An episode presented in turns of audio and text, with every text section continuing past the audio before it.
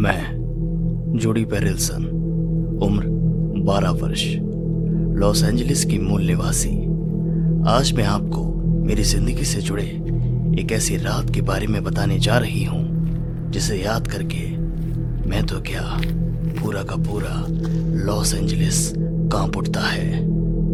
ये बात दिसंबर सन उन्नीस सौ उनचास की है।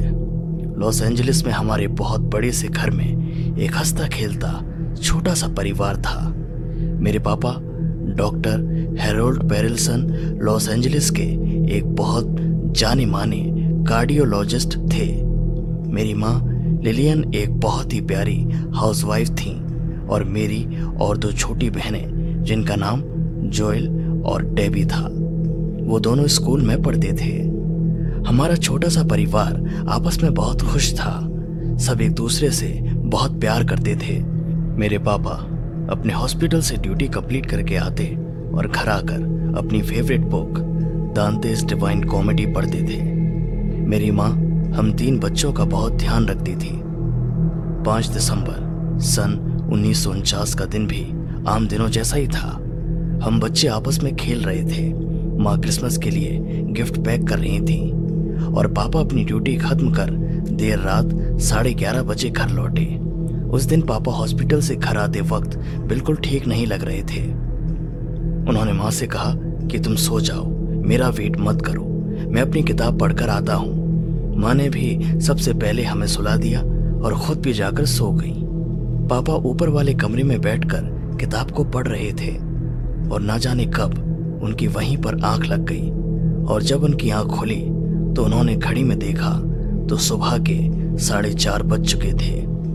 सीधा उठे, किताब को बिना बंद किए वहीं छोड़, ड्रॉर में से एक बॉल पेन हैमर को बाहर निकाल अपने हाथ में लिया और सीधा अपने कमरे में गए जहाँ पर मेरी माँ सो रही थी। मैं उस वक्त किचन में पानी पीने के लिए उठी थी कि तभी मुझे माँ की कमरे से उनके चीखने की बहुत तेज आवाज़ सुनाई दी और लगातार कुछ पीटने की आवाज़ आ रही थी। मैं तुरंत ही माँ के कमरे के पास गई। और वहाँ का मंजर देख मैं हक्की पक्की रह गई। मैंने देखा कि मेरे पापा खून से लथपथ हैं और वो भी मेरी माँ के खून से। मैंने देखा कि मेरी माँ के सिर पर लगातार खून बह रहा था और उन्हें देखकर ही पता पड़ चुका था कि वो अब नहीं रही और उस ओर मेरे पापा अपने हाथ में माँ के खून से सना हथौड़ा लिए किसी पागल की तरह मेरी ओर देख रहे थे। मैं तुरंत वहाँ से अपने कमरे की ओर भागी, लेकिन उसी वक्त मेरे पापा ने पीछे से हथौड़ा मेरे सिर पर मार दिया। और तब तक करते रहे, जब तक मैं बेहोश ना हो गई। लेकिन मेरे चीखने की आवाज़ के कारण पूरा इलाका उठ चुका था। मैंने अपने पापा को इससे पहले कभी उस रूप में नहीं देखा था।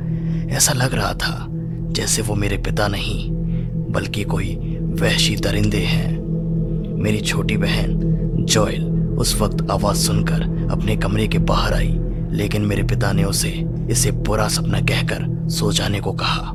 मेरे पिता को लग रहा था कि मैं भी माँ की तरह मर चुकी हूँ, लेकिन मुझमें अभी भी बहुत जान बाकी थी। जैसे ही मुझे हल्का सा होश महसूस हुआ, मैं अपनी पूरी ताकत के साथ दरवाजे की ओर भागी और तुरंत अपने पड़ोसी के घर गई और दरवाज़ा पीटने लगी। उसने तुरंत ही दरवाज़ा खोला और मुझे अपने कमरे में आने दिया। मैंने उसे सारी बात बता दी। उसने मौके पर ही पुलिस को खबर कर दी और जैसे ही पुलिस आई तो हमने देखा कि मेरी दोनों बहनें सड़क के किनारे छिपकर बैठी हैं और कमरे में मेरी माँ और मेरे पिता की लाश पड़ी है। मतलब साफ़ था, मेरे पापा ने भी मेरी माँ की हत्या कर नेम्ब्यूटल का डोज लेकर आत्महत्या कर ली थी। सरकार ने हम तीन बच्चों को अनाथाश्रम में भेज दिया, लेकिन आज तक उस घर में कोई भी रह नहीं पाया। जैसे ही कोई इस घर के आसपास से गुजरता तो उसे बहुत ही घुटन महसूस होने लगती और उसे उस घर में से चीखने की आवाज़ें सुनाई देती। आज उस बात को सत्तर साल बीत चुके हैं, लेकिन आज भी वो घर से चीखने की आवाज़ें आती हैं। आज भी लोग उस घर में प्रवेश करते हैं तो उन्हें वहाँ मेरी माँ की आखिरी बार गिफ्ट किया गया पैक। वैसा ही तैयार सामान देखने को मिलता है। और लोगों को भी उस घर में प्रवेश करने पर बहुत ही घुटन महसूस होती है। मुझे नहीं पता था कि उस वक्त मेरे पिता को क्या हुआ था। क्या उन्हें किसी ने वश में कर लिया था? या वो मेरे पिता थे ही नहीं? ये आज भी एक सवाल बनकर रह गया है।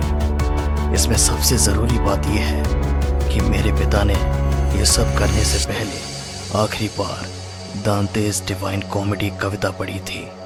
कहा जाता है कि ये कविता श्रापित है।